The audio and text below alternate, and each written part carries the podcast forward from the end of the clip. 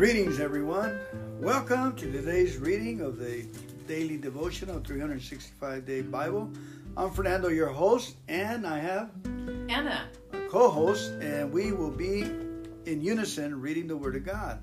May the love of the Father come forward in Jesus' name Amen. in our reading and the voice and the Holy Spirit. May God bless you and prosper you for listening to us and make a difference in your life. We bless you in the name of the Lord. The blessings of the Lord be upon your head. We bless you in Jesus' name. In the mighty name of Jesus Christ. Amen. Today's reading starts off in 1 Kings chapter 3 to 434. Solomon loved the Lord and followed all the decrees of his father, David, except that Solomon too offered sacrifice and burned incense at the local places of worship. The most important of these places of worship was at Gibeon's, so the king went there and sacrificed a thousand burnt offerings. That night the Lord appeared to Solomon in a dream, and God said, What do you want? and asked, and I will give it to you. What do you want? Ask, and I will give it to you. Solomon replied, You showed faithful love to your servant, my father David, because he was honest and true and faithful to you. And you have continued your faithful love to him today by giving him a son to sit on his throne. Now, O Lord my God, you have made me king instead of my father, David, but I am like a little child who doesn't know his way around. And here I am in the midst of your own chosen people, a nation so great and numerous they cannot be counted. Give me an understanding heart so that I can govern your people well and know the difference between right and wrong. For who by himself is able to govern this great people of yours? The Lord was pleased that Solomon had asked for wisdom, so God replied, Because you have asked me for wisdom in governing my people with justice and have not asked for a long life or wealth or the death of your enemies, I will give you what you asked for. I will give you a wise and understanding heart, such as no one else has ever or ever will have. And I will also give you what you didn't ask for riches and fame. No other king in the world will be compared to you for the rest of your life. And if you follow me and obey my decrees and my commands as your father David did, I will give you a long life. Then Solomon woke up and realized it had been a dream. He returned to Jerusalem and stood before the ark of the Lord's covenant, where he sacrificed burnt offerings and peace offerings. Then he invited all his officials to a great banquet. Sometime later, two prostitutes came to the king to have an argument settled. Please, my lord, one of them began. This woman I live in the same house with, I gave birth to a baby while she was with me in the house. Three days later, this woman also had a baby. We were alone. There were only two of us in the house. But her baby died during the night when she rolled over on it. Then she got up in the night and took my son from beside me while I was asleep. She laid her dead child in my arms and took mine to sleep beside her. And in the morning, when I tried to nurse my son, he was dead. But when I looked more closely in the morning light, I saw that it wasn't my son at all. Then the other woman interrupted. It certainly was your son, and the living child is mine. No, the first woman said, the living child is mine, and the dead one is yours. And so they argued back and forth before the king. Then the king said, Let's get the facts straight. Both of you claim the living child is yours, and each says that the dead one belongs to the other. All right, bring me a sword. So a sword was brought to the king. Then he said, Cut the living child in two and give half to one woman and half to the other. Then the woman, who was the real mother of the living child and who loved him very much, cried out, Oh, no, no, my lord, give her the child. Please do not kill him. But the other woman said, All right, he will be neither yours nor mine. Divide him between us. Then the king said, Do not kill the child, but give him to the woman who wants him to live, for she is his mother.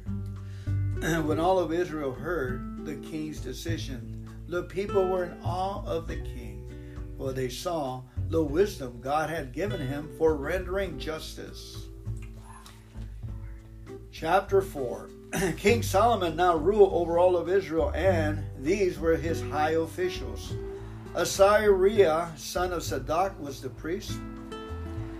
Elihoreph and Ahijah, the sons of Shisha, Shisha, were court secretaries. Jehoshaphat, son of Ahilud, was the royal historian. Benaniah, son of Jehoiada, was commander of the army. Zadok and Abiathar were priests. Azariah, son of Nathan, was in charge of the district governors. Zabud, son of Nathan, a priest, was a trusted advisor to the king. Ahishar was manager of the palace property. Adoniram, son of Abda, was in charge of the labor force.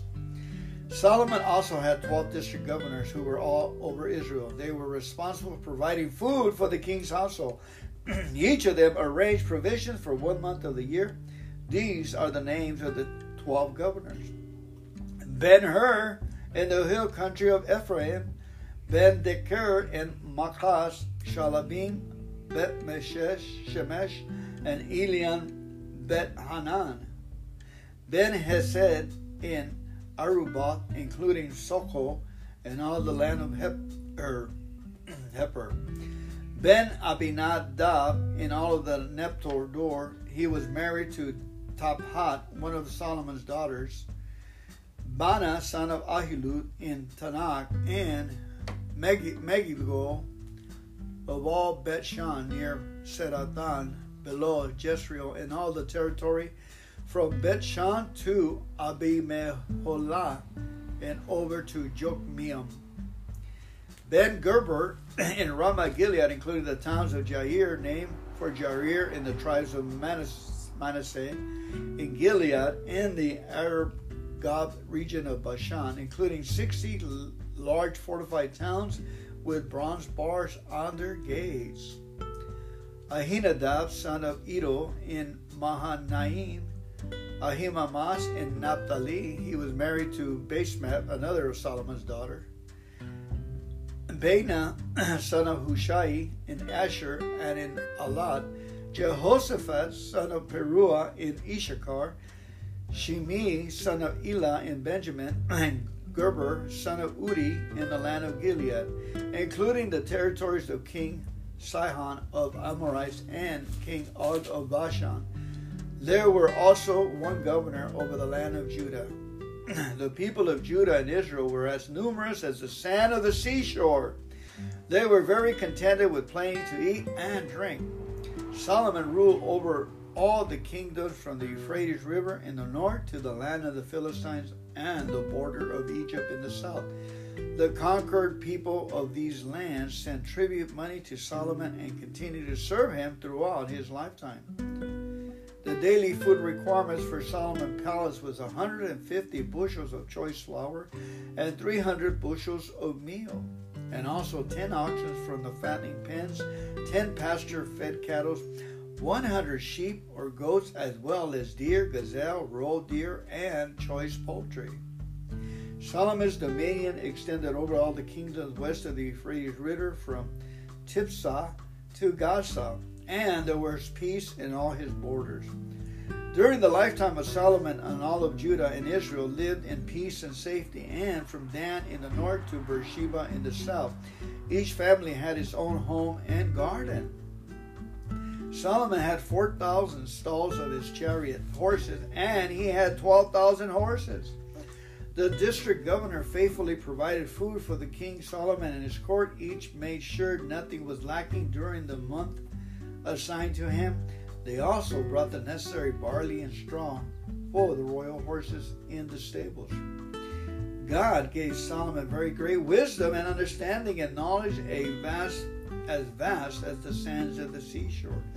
In fact, his wisdom exceeded that of the wise men of the east and the wise men of Egypt.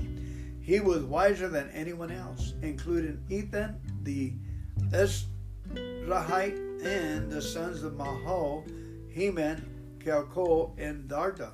His fame spread through all of the surrounding nations. He composed some 3,000 proverbs and wrote a thousand and five songs. He could speak with authority about all kinds of plants from the great cedar of Lebanon to the tiny hyssop that grows from cracks in a wall. He could also speak about animals, birds, small creatures, and fish. And kings from every nation sent their ambassadors to listen to the wisdom of Solomon. Woo! Almost like in likeness of God, huh? Of yes. Adam, the yes. same spirit of Adam. He knew yes. what he named them. In the uh, in today's study, suggestions for study says, when given a chance to have anything in the world, Solomon asked for wisdom and understanding heart in order to lead well and to make it right decisions. Wisdom is both the ability to discern what is best and the strength of character to act upon what knowledge. Again, wisdom is both the ability to discern what is best and the strength to, of character to carry out upon that knowledge. Solomon asked for wisdom, not wealth, but God gave him riches and long life as well. Well, God does not promise riches to those who follow Him. He gives us what we need if we put His kingdom of interest and His principles first. Setting your sights on riches will only leave you dissatisfied. Okay. But, You know, uh, I'm Fernando. My,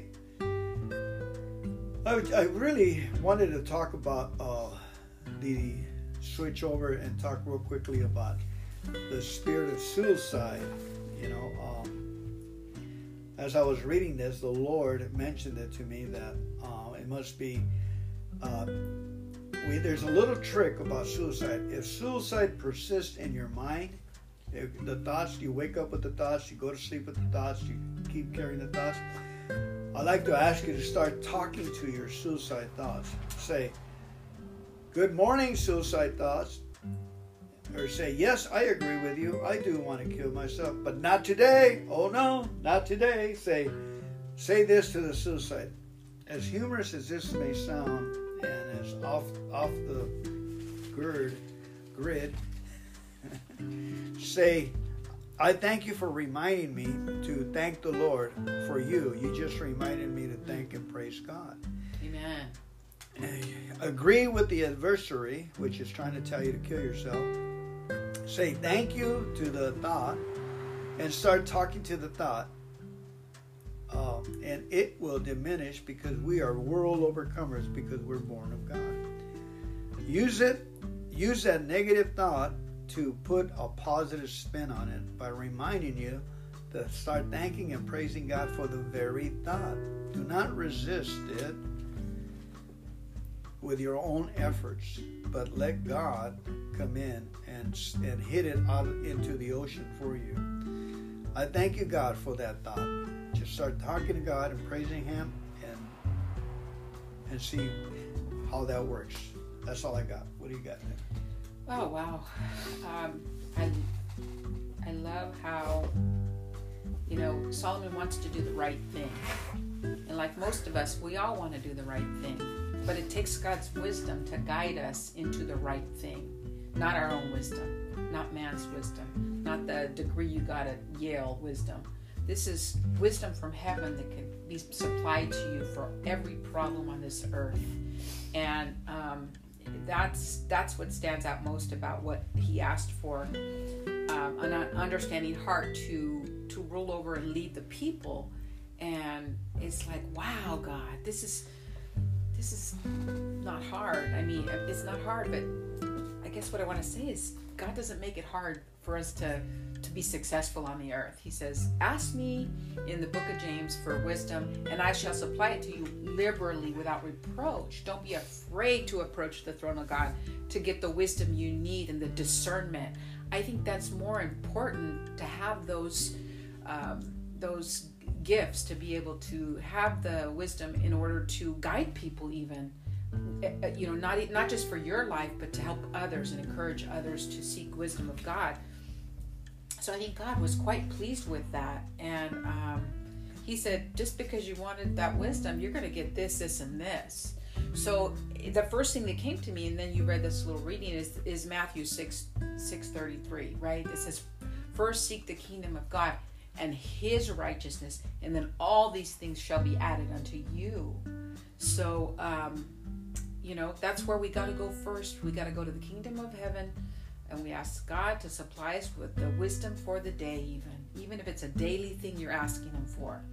You know, we got to keep asking Him for wisdom for problems and situations, for family members, how to minister to somebody, and so forth. Um, That's really, a really good. Are you done? Yeah. Uh, you, you just brought to my attention a very good point. Now, we we agree that we will look for Jesus as we read this to uh, not to keep you here too long.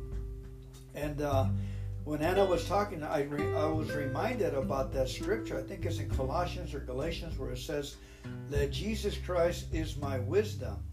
Oh yes, yes. Jesus, I, I am the rest. I am the righteousness of God in Yes. Christ Jesus. Yes. I am. The, he is my wisdom. He is my sanctification, and He's my redemptive Savior. It's my holiness. And we have to claim those things. Um, the Jesus noted Solomon's great wisdom in Matthew twelve forty two. He reminded his hearers that someone even greater than Solomon was among them. Mm, Jesus yes, is the yes. true wisdom of God in whom one can find ultimate wisdom. You know, we and we don't access I don't access that utility more often is call upon Jesus. Uh, G, in 1 Corinthians 12 24, Colossians 2 7, a life of wisdom is centered in Christ and in Scripture. Yes, yes, So, Jesus is our wisdom, yes, our sanctification, yes. our righteousness, our and our redemption. Yes, amen. That's Amen. good. It's Thank in you, Corinthians. Yes. It's in Corinthians, babe.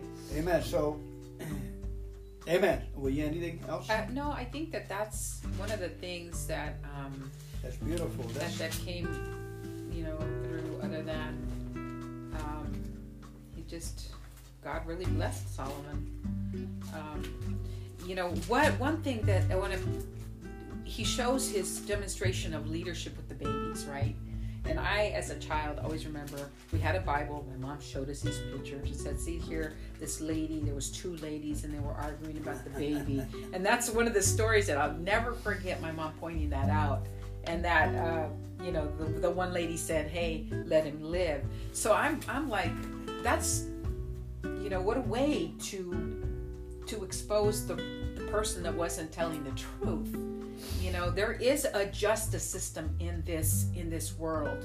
And we got to call on that too in times of trouble sometimes whether a legal issue or you know just somebody took something from you. Um, god's a god of justice and he wants to to restore all that the enemy's trying to take or has taken but we gotta we gotta ask god to restore the what the enemy has tried to take according to the word. But i just want to say like a little testimony we had yesterday was that um, we we we put um, we tried to buy a certificate to go to sedona. We were really excited about it and our friends canceled but um, i called back to try to get my money back because they told me it was under a 30 day guarantee. And i got through this lady in billing who said nope you had to have canceled that within the 14 day period. Well, we didn't have a 14 day period, but I was told three times that we would get our money back. So I called up, and the lady, she kind of talked me into keeping the certificate online for, you know, whenever we wanted to use it. But then Fernando says, no, you you go back and you say I want my refund. so yesterday I made the phone call again and I got this customer service person and he was kind of nice. I told him a little bit about the story about the the refund that I was promised. He goes, hold on. So he got me to this, transferred me to this lady, and um, she right away just she didn't even talk to me about what happened, what was said. She she got on her computer and started processing that refund for us, and um, it it was like that that God fixed this problem for me because you know I was committed something. They told me they're going to honor this, and they didn't. Amen. You know, so You know, one of the the principle here is re, I'm reminded is that even if we're the ones who stuck our foot in our mouths, or, or we're the ones who did the error, or I shouldn't have signed that contract. right. If we go to the king and tell him, "Hey, I messed up on this, Yes. and I, I'm thankful for it," you got the right attitude. He will not only fix it, but reward you for going to him. Can you imagine uh, what what a deal that is? You know that we get rewarded as we go to the king. And Father, I messed this one up. Just like King Solomon's prayer, it was very simple, like a child.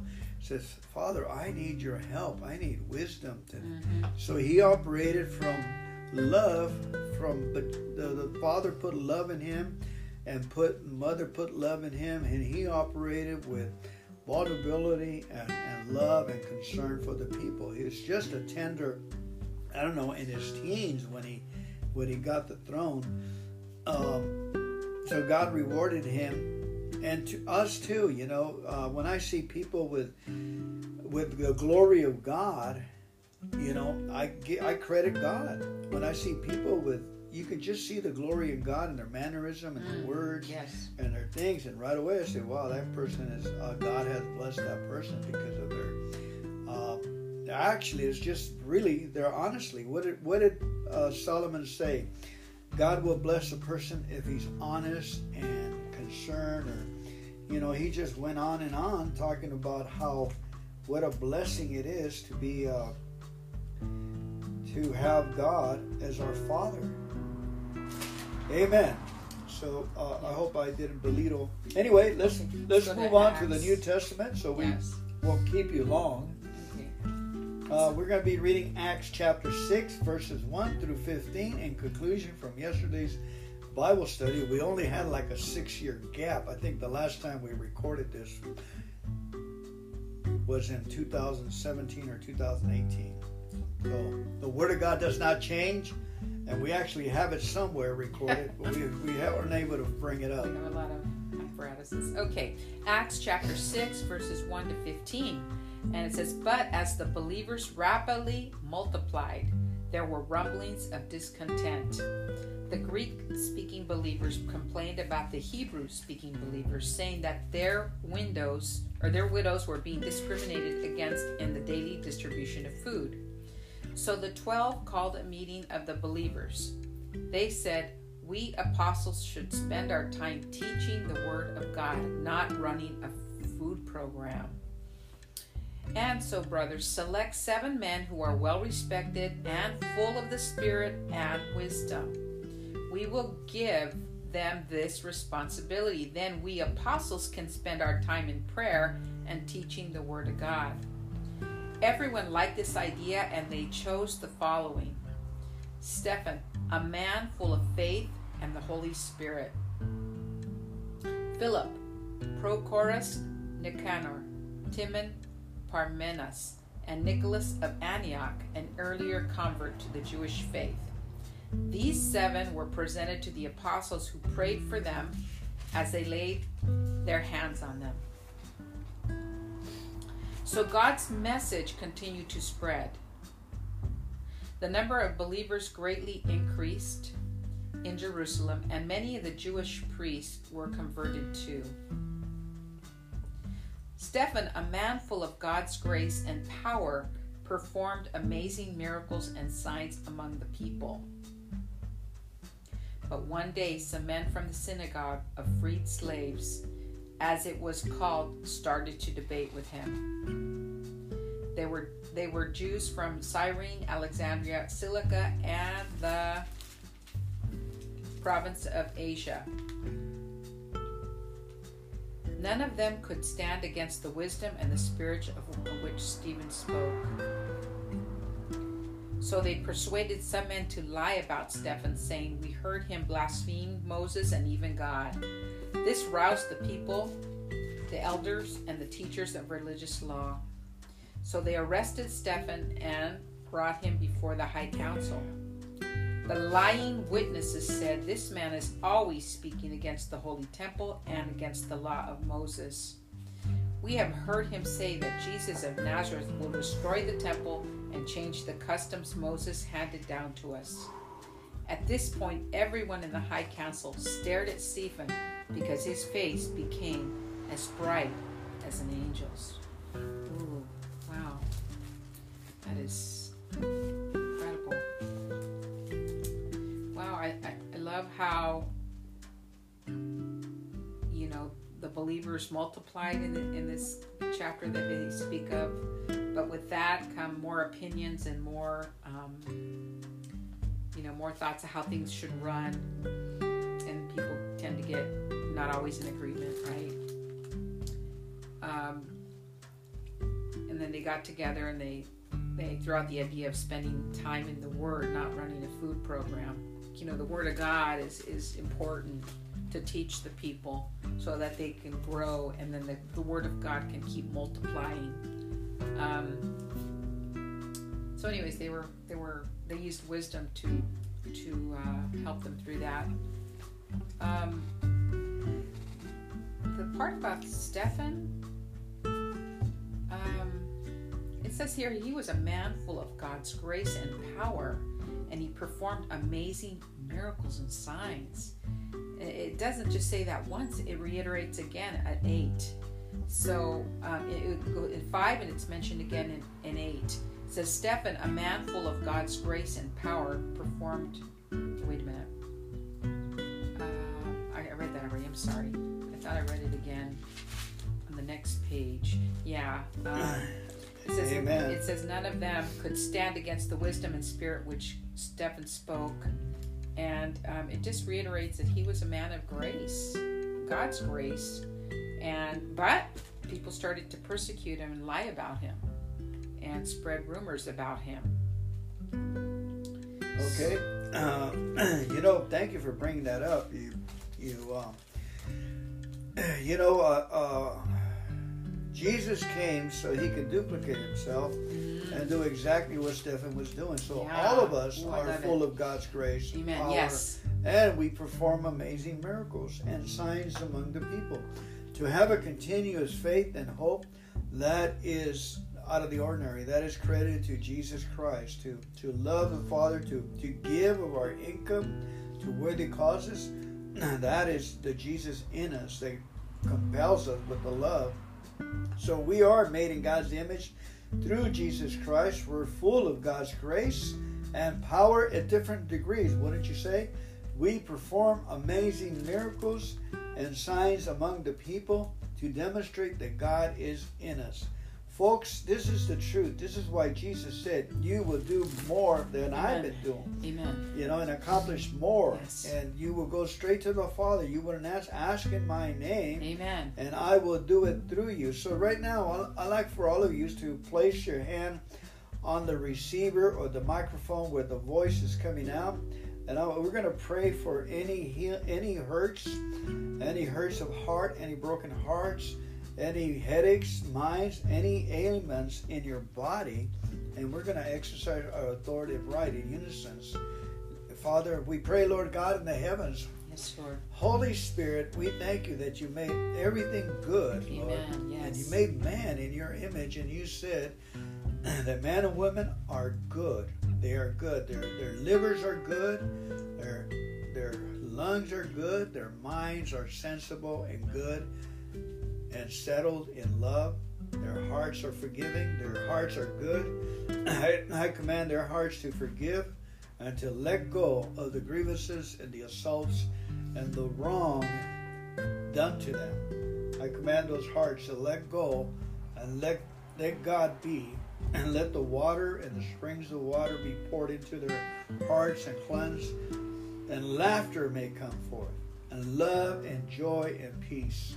It is hallelujah. It is your inheritance to be merry heart in Jesus' name. That is your continual feast. I proclaim that on you and to be healed totally by the blood of Jesus Christ. And Him Himself is healing you right now and restoring you to full stature and measure, physically, mentally, financially, and socially. In Jesus' name, go out there and be a light unto the nations. In Jesus'. Amen. And amen. Uh, I wanted to say real quick, like, oh, go ahead. Uh, no, go ahead. I, I Uh, just, just the fact is that I believe that uh, the Bible in in Proverbs says that um, haste without wisdom is waste, or something in that line. I believe the apostles that were bringing in so much resources and such money, they they they started feeding uh, the widows and so forth, and there was a lot of division on that. You know, well, so what happened? What happened is, I think uh, if it was Solomon, or if it was uh, Moses, or even Job, how did they take care of the widows and the orphans? Or even even there's in Timothy, I believe, where it says.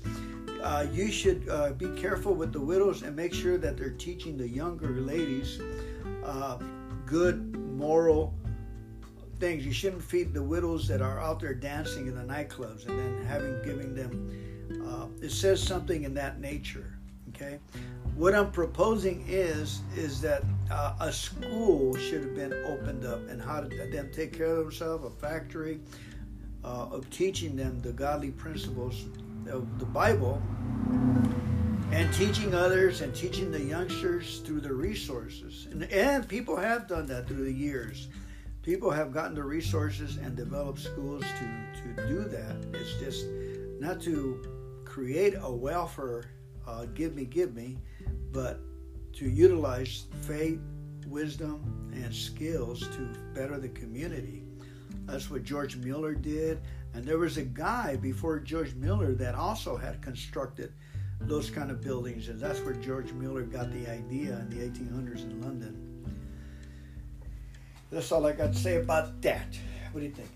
uh, I'm going to move on to the Psalm 126, which Okay. is actually one of my favorites. I just love this Would you psalm. please pray the prayer? It says, Ask God to do amazing things for you and for others who are hurting, alone, or far from home. Okay? Would you pray? Yes, Lord. We just thank you, Lord, for the amazing things that you're going to do for, for us, Lord, and for those that are under the sound of our voice, Lord, and for our family members, Lord. We just we just know that you do exceedingly abundantly above all that we could ever ask or imagine, Lord. Open our our minds, open our hearts, open our eyes to see what the Spirit is saying, and open up the windows of heaven pour out your blessings over us and the people, God. Show yourself strong. Glorify yourself in every area of our life, Lord. So, wow, Lord, you are the God of amazing. You are the God of awesomeness. You're just a great dad. So, we just bless you. We honor you. And we're grateful, Lord. We're thankful for where we're at right now, Lord. We're thankful you provided wonderful air to breathe, Lord, and, and water, clean water, and a home, and just the basic necessities that we have, Lord, that you say in your word that you'll always be our provider. So we just thank you for that, Lord. In Jesus' name, amen. Amen. Amen. Beautiful prayer. I agree. And so Psalm 126, 1 to 6 says, When the Lord brought back his exiles to Jerusalem, it was like a dream. We were filled with laughter, and we sang for joy. And the other nations said, What amazing things the Lord has done for them. Yes, the Lord has done amazing things for us. What joy! Restore our fortunes, Lord, as streams renew the desert. Those who plant in tears will harvest with shouts of joy.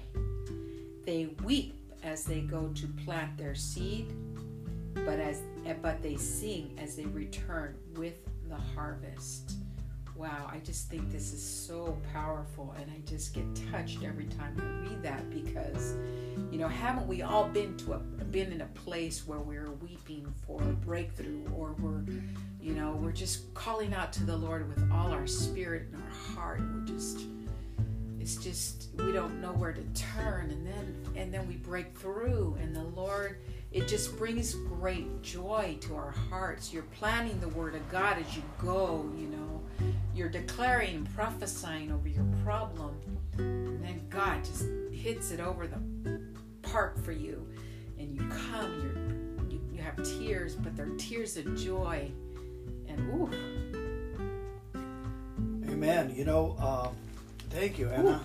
Uh, when the Lord brought back his exiles to Jerusalem, so that says when the Lord brought us out of sin Mm. into Jesus Christ, into his kingdom, Amen. we were filled with laughter. It was like a dream. No more shame, no more sin, Woo. no more feelings of guilt.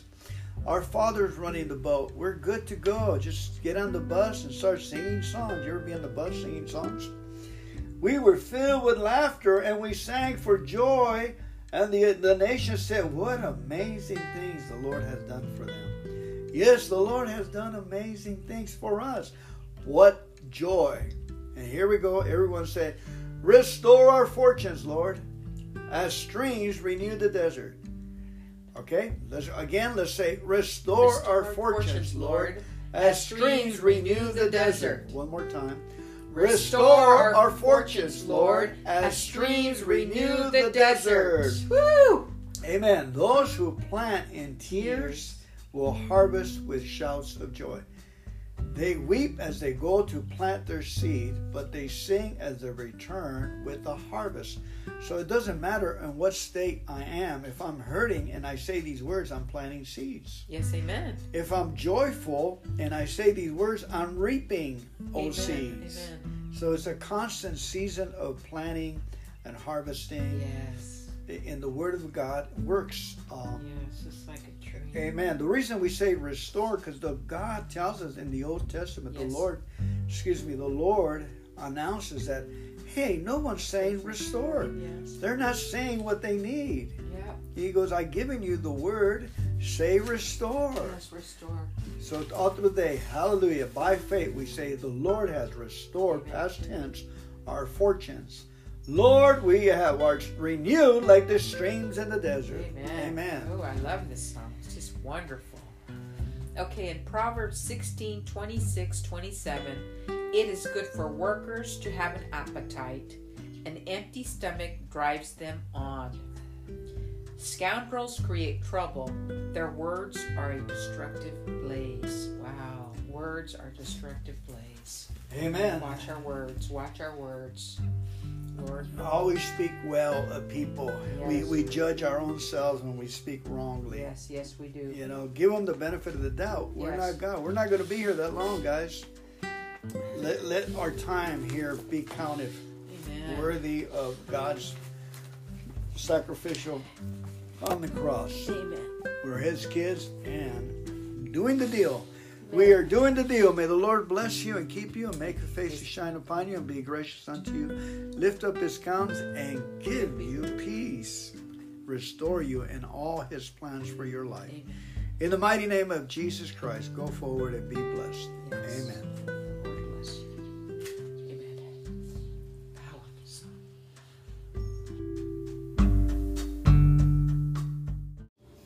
He could not build it until the Lord gave him victory over all his enemies. But now the Lord my God has given me peace on every side. I have no enemies, and all is well. So I am planning to build a temple to honor the name of the Lord my God, just as he had instructed my father David. For the Lord told him, Your son, whom I will place on your throne, will build the temple to honor my name. Therefore, please command that cedars from Lebanon be cut for me. Let my men work alongside yours, and I will pay your men whatever wages you ask. As you know, there is no one among us who can cut timber like you Sidonians. Sidonians. When Hiram received Solomon's message, he was very pleased and said, Praise the Lord today for giving David a wise son to be the king of the great nation of Israel. Then he sent this reply to Solomon I have received your message, and I will supply all the cedar and cypress timber you need. My servants will bring the logs from the Lebanon mountains to the Mediterranean Sea and make them into rafts and float them along the coast to whatever place you choose. Then we will break the rafts apart so you can carry the logs away. You can pay me by supplying my me with food for my household. So Hiram supplied as much cedar and oppressed timber as Solomon desired. Cypress, excuse me, cypress timber. In return, Solomon sent him an annual payment of a hundred thousand bushels of wheat for his household and a hundred and ten gallons of pure olive oil. So the Lord gave wisdom to Solomon just as he had promised. And Hiram and Solomon made a formal alliance of peace. Then King Solomon conscripted a labor force of 30,000 men from all Israel. He sent them to Lebanon in ships 10,000 every month, so that each man would be one month in Lebanon and two months at home. Adonai Ram, Adoniram was in charge of this labor force.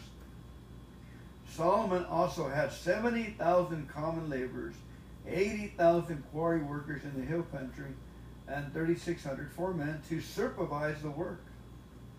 At the king's command, they quarried large blocks of high quality stone and shaped them to make the foundations of the temple.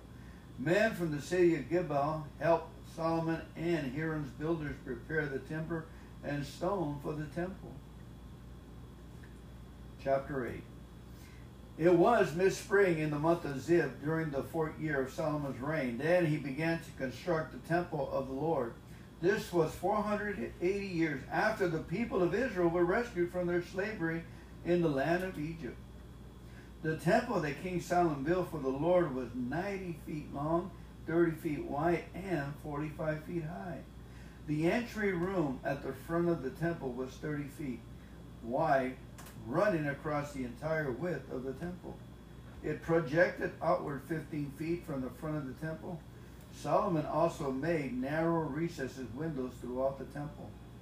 He built a complex of rooms against the outer walls of the temple all the way around the sides and rear of the building.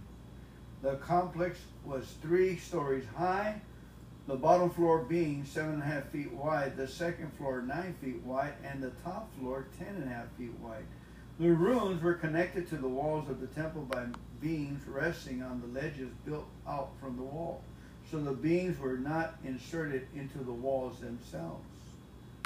The stones used in the construction of the temple were finished at the quarry, so there were no sounds of hammer, axe, or any other iron tool at the building site. The entrance to the bottom floor was on the south side of the temple. There were winding stairs going up to the second floor and another flight of stairs between the second and third floors.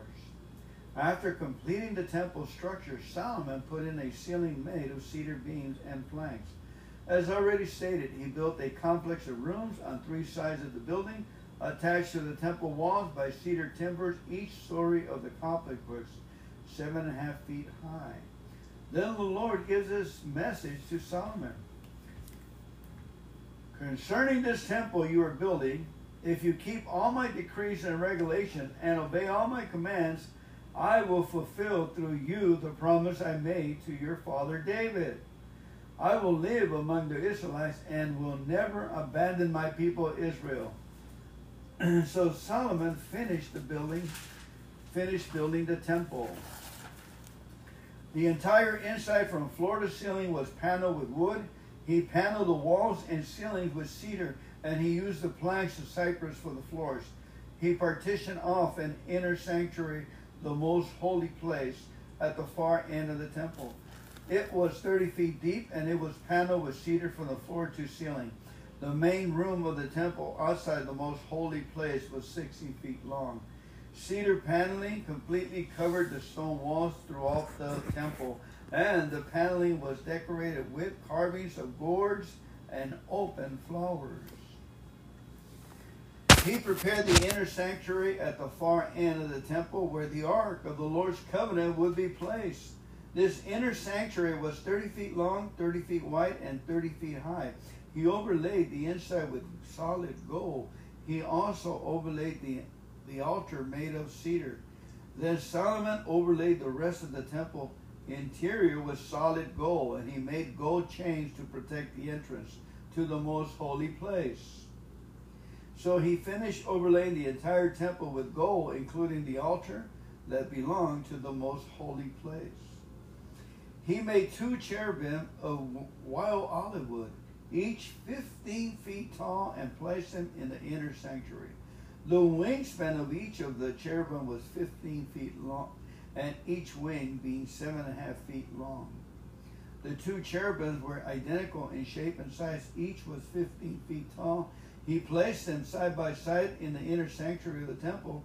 Their outspread wings reached from wall to wall, while their inner wings touched at the center of the room. He overlaid the two cherubims with gold.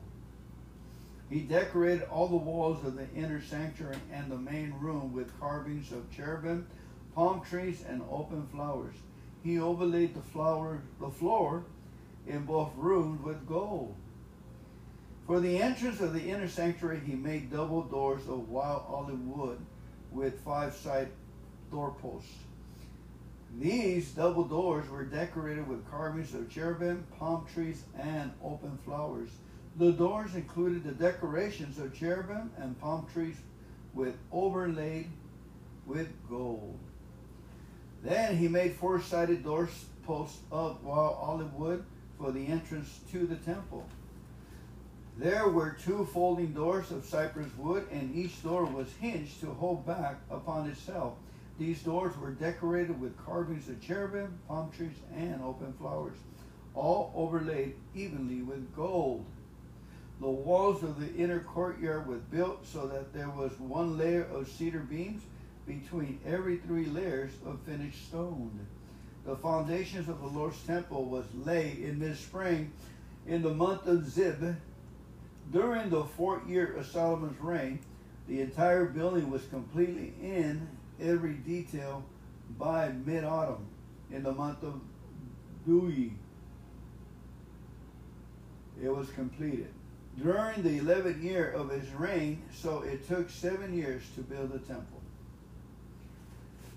Wow, they certainly used a lot of beams, a lot of gold, and it was really interesting to see how large and strong and amazing the angels were 15 feet, Yeah, two of them, Big.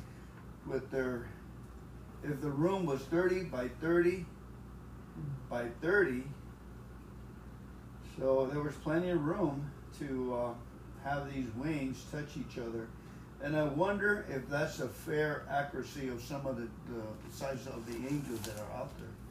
The Mhm. ones I saw, they were about, you know, six, seven feet tall, huge, It is very huge, very big. masculine wings. I saw, you know, just white wings that just, you know, came off from the top, solid, massive wings. Yeah, that, you have to just picture that, you know, that these wings, and it's because it says here, he placed them side by side in the inner sanctuary of the temple. Their outspread wings reach from wall to wall, while the inner wings touch the center of the room. That's huge, right?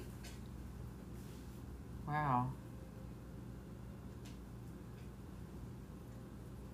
Do you see Jesus in any of these scriptures? Um. They say Jesus is the sanctuary, Mm-hmm.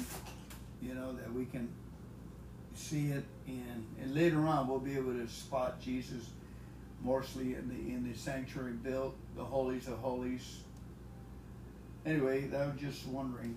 Yeah, you know, I think the only like I was really trying to understand some of this. Um, I just took a big. It was a big monumental project to do this, right? When they all the supplies that they were working with, I mean, just gives you, um, you know, the gives you a a vision of what all of this. I mean, it's huge. I mean, all the supplies that they were getting what they needed how many workers he had 80,000 quarry workers. I mean, that's productive. I can only see Jesus in that because only Jesus can be that. He's productive. That's all I can say. He's really productive. Um, the one thing that stood out most is this part in uh, 11 where it says, Then the Lord gave this message to Solomon concerning this temple you are building, if you keep all my decrees and regulations and obey all my commands, I will fulfill through you the promise I made to your father David. I will live among the Israelites and will never abandon my people. So, um, I had to read the study to kind of give me a little bit more understanding on Mhm. that. And um, basically, it just said that um, he, you know, he promised to uh, Solomon. Uh, I'll just read it. God had an encouraging promise for Solomon. His eternal presence would never leave his people as long as the Israelites obeyed God's law. Okay, knowing how many laws they had to follow, we may think this condition was difficult, but the Israelite situation was much like ours today. So that's that's what I kind of picked up on is that, wow, I don't I don't think I could make all those commands if I was there. You know, follow all that. So, I mean, and that is something. Yeah, I always tried. Um, yes. Right yeah, there. I mean, I'm gonna miss it. I there's no way I can do that. Yeah, way back there, I said, well, the commands, those are the commandments, the regulations, what's that? And the Yeah. decrees, what's a decree? Yeah. You know, so you have, I was remember trying to study stack upon stack upon stack of uh, do's and don'ts. Yeah. I mean, it's thank God. I'm just thanking Jesus right now for dying on the cross because God, you know, I because I know Jesus, I'm I'm better off than if I don't because I know that I'm covered by the blood of Jesus and I've been forgiven. But it, it God knew people couldn't do this, I think. Right? Um, the law was to to bring man to the end of himself i believe um but let me keep reading here because but the israelite situation was much like ours today. God did not cut them off for failing okay to keep some smart small part of the law a law. He provided abundant forgiveness for all their sins no matter how large or small. Separation from god led to breaking god's law not the other way around okay the kings abandoned god in their hearts first and then they failed to keep the laws wow okay so that's real important right there. And it says uh, rather than focusing on how hard it is to obey god we should focus on maintaining close fellowship with him. Through faith as we put our faith in him he gives us the power to obey. But when we close our hearts to god we soon lose his power and presence. No matter what we have done in this in this past in the past we can turn to him in faith receive his forgiveness and experience renewed fellowship and strengthen um, from him. So i better understand that that when i i i the more i go uh, get away from god today then the harder it is for me to continue to walk in his ways right?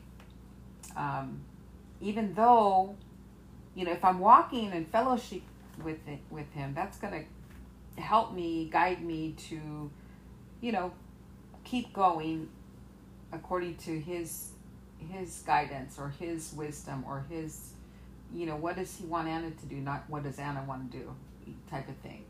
So i think that's a really important thing in that um, i'm going to miss the mark but I'm I know I'm forgiven, but it's it's when you when you steer away from God that you start to miss the mark more and more and more. And that's where you fall into a place where sometimes it's hard to get back in. You know, whether that's an addiction with something or just, you know, unforgiveness, right? So we just got to keep seeking God daily to keep on, you know, what does He want? What does He require of us? to be compassionate, full of grace, full of love. You know, it's we're always being guided by Him, and, and it's I don't know. I think that we have to keep that in mind. You know. Uh, Amen. Amen. Well, let's I go ahead and uh, I guess we can move on. We can still be picking a lot of things in this, but most of it is uh, extremely interested. And Hiram had such a good heart for the son of David that he wanted to participate. mm, yes. You know, and it's just kind of interesting that for my household, his household can eat a hundred thousand bushels of wheat in one year, and hundred and ten gallons of pure olive oil. Yeah. Boy, those were some thirsty kids, huh? Yeah. But I guess he was talking about the whole workforce. Yeah, I mean, Yeah. that's massive. Yeah, that's, Massive. that's uh, 110,000 gallons of pure olive oil. That, I mean, that's, I mean, that, I just can't even wrap my head around that. You know, it's just huge, right? Amen. All right, let's go ahead and uh, I'll read on. Acts, Acts chapter 7, 1 to 29. Then the high priest asked Stephen, Are these accusations true? This was Stephen's reply Brothers and fathers, listen to me. Our glorious God appeared to our ancestor Abraham in Mesopotamia before he settled in Haran. God told him, Leave your native land and with your relatives and come into the land that I will show you. So Abraham left the land of the Chaldeans and lived in Haran until his father died. Then God brought him here to the land where you are where you live now. But God gave him no inheritance here, not even one square foot of land. God did promise, however, that eventually the whole land would belong to Abraham and his descendants, even though he had no children yet. God also told him that his descendants would live in a foreign land where they would be oppressed as slaves for 400 years. But I will punish the nation that enslaves them, God says, and in the end they will come out and worship me here in this place. God also gave Abraham the covenant of circumcision at that time. So when Abraham became the father of Isaac, he circumcised him on the eighth day. And the practice was continued when Isaac became the father of Jacob, and Jacob became the father of the twelve patriarchs of the Israelite na- nation. These patriarchs were jealous of their brother Joseph, and they sold him to be a slave in Egypt. But God was with him and rescued him from his troubles. And God gave him favor before Pharaoh, king of Egypt. And God also gave Joseph unusual wisdom, so that Pharaoh appointed him governor over all Egypt and put him in charge of the the palace. But a famine came upon Egypt and Canaan. There was great misery, and our ancestors ran out of food. Jacob heard that there was still grain in Egypt, so he sent his sons, our ancestors, to buy some. The second time they went, Joseph revealed his identity to his brothers, and they were introduced to Pharaoh. Then Joseph sent for his father, Jacob, and all his relatives to come to Egypt, 75 persons in all. So Jacob went to Egypt. He died there, as did his our ancestors. Their bodies were taken to Shechem and buried in the tomb Abraham had bought for a certain price from Hamor's sons in Shechem. As the time drew near when God would fulfill his purpose to Abraham, the number of our people in Egypt greatly increased. Increased, but then a new king, new king came to the throne of Egypt who knew nothing about Joseph. This king exploited our people and oppressed them, forcing parents to abandon their newborn babies so they would die. At that time, Moses was born, a beautiful child in God's eyes, and his parents cared for him at home for three months. When they had to abandon him, Pharaoh's daughter adopted him and raised him as her own. Moses was taught all the wisdom of the Egyptians, and he was powerful in both speech and action. One day, when Moses was 40 years old, he decided to visit his relatives, the people of Israel. He saw an Egyptian mistreating an Israelite. So Moses came to the man's defense and avenged him, killing the Egyptian. Moses assumed his fellow Israelites would realize that God sent, had sent him to rescue them, but they didn't. The next day he visited them again and saw two men of Israel fighting. He tried to be a peacemaker. Men, he said, you're brothers. Why are you fighting each other? But the man in the wrong pushed Moses aside. Who made you ruler and judge over us? He asked. Are you going to kill me as you killed that Egyptian yesterday? When Moses heard that, he fled the country, and he lived as a foreigner in the land of Midian. There his two sons were born. Amen. You know, it's really interesting how Stephen goes into Wow, yeah. into the uh, talk to the high priest into the the foundation of a beautiful sermon. You know, Mhm, it's just an mhm. incredible sermon that, Mm, yeah. that covers, and I really the way it covers over Joseph. He said, and God rescued him, was with him, and rescued him from all his troubles. How would you like God to be with you and rescue you from all your troubles? And on top of that, to give you great, unusual wisdom. Yeah, I would love it.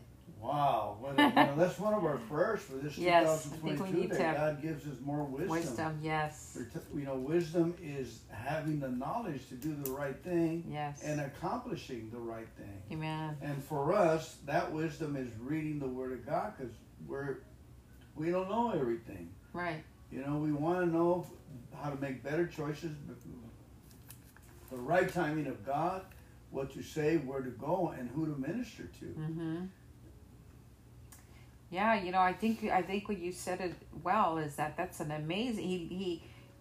he I was trying to understand all the connection that he was going through as he started with Abraham, and then he went on to what you know, that there was Isaac and Jacob, and and then he went into Joseph and what happened there and the wisdom, and but then he goes goes into Moses and tells about his story. So um, I'm just he yeah he was a I, I, that's Yeah. awesome yeah Yeah. tomorrow we'll finish the rest of the Yeah. story on Stephen because he, Mhm. he laid the foundation yes of. Uh, what Oh. happens from here I'm, I'm ready to read tomorrow yeah, it's a, I'm ready to read tomorrow Isn't it amazing that the Jewish people they say they're still waiting for the Messiah? You know, you, you can be so smart you can shriek stupid. Mhm. You know, don't mean to be offensive to anyone, but you know, hello, the scripture says right here that the Messiah will come and do all kinds of incredible things. Then Jesus proved to fulfill what 300 prophecies or 300 acts about that from the Old Testament that he was genuinely the bona fide Messiah. I am yeah Isn't that Also, yeah oh, wow Amen. Stefan he really I mean he really hit it hard there okay you want to pray the Psalms Yes, please. Thank God for the gift of children in your family and community. Yes, I do thank God for the children in our family and our, in the community. Their children are just so special. They're just fun and joyful. I love them. And uh, Psalm 127, 1 to 5. And um, it says, A song for pilgrims ascending to Jerusalem, a psalm of Solomon. Unless the Lord builds a house, the work of the builders is wasted. Unless the Lord protects a city, guarding it with sentries will do no good. Okay. It is useless for you to work so hard from early morning until late at night, anxiously working for food to eat, for God gives rest to his loved ones. Children are a gift from the Lord, they are reward from him. Children are uh, born to a young man are like arrows in a warrior's hands. How joyful is the man whose quiver is full of them. He will not be put to shame when he confronts his accusers at the city gates. Okay. And Proverbs 16 28 to 30 says, A troublemaker plants seeds of strife. A troublemaker plants seeds of strife. Gossip separates the best of friends. Okay. Violent people mislead their companions, leading, leading them down a har- harmful path. With narrowed eyes, people plot evil. With a smirk, they plan their mischief. Oh, Lord. Amen. I wanted to um, say something about Stephen again. I was Okay. reading the uh, the description here in the New Living Testament, 365 devotional Bible says Stephen didn't directly defend himself against his accusers. Mm. Instead, he took the opportunity to summarize his teaching about Jesus and show that it was based on Scripture. Stephen's review of Jewish history gives a clear testimony of God's faithfulness and sovereignty Mm, despite yeah. the continued failures of his chosen people and the swirling world events. God was working out his plan. The life, death, and resurrection of Jesus Christ were the culmination of that plan. When we witness for Christ, we don't need to defend ourselves. Instead, we can simply recount God's work as clearly as possible. Amen. We can draw on what God has done in the past to show that Jesus is the light of the world, just as Stephen did. Good point. How would you describe God's activity? Have you been looking for it? Take some time to think think through what you've been seeing and experienced God to do. And ask God to give you insight and understanding of his ways. Ask him to give you his words at the right time. Beautiful. Amen. That's wonderful. Thank you everyone for coming to today's podcast. May the Lord bless you and keep you, surround you again and again, establish you for his good purpose, and use in Jesus' name. Amen. Amen. Okay, we did it.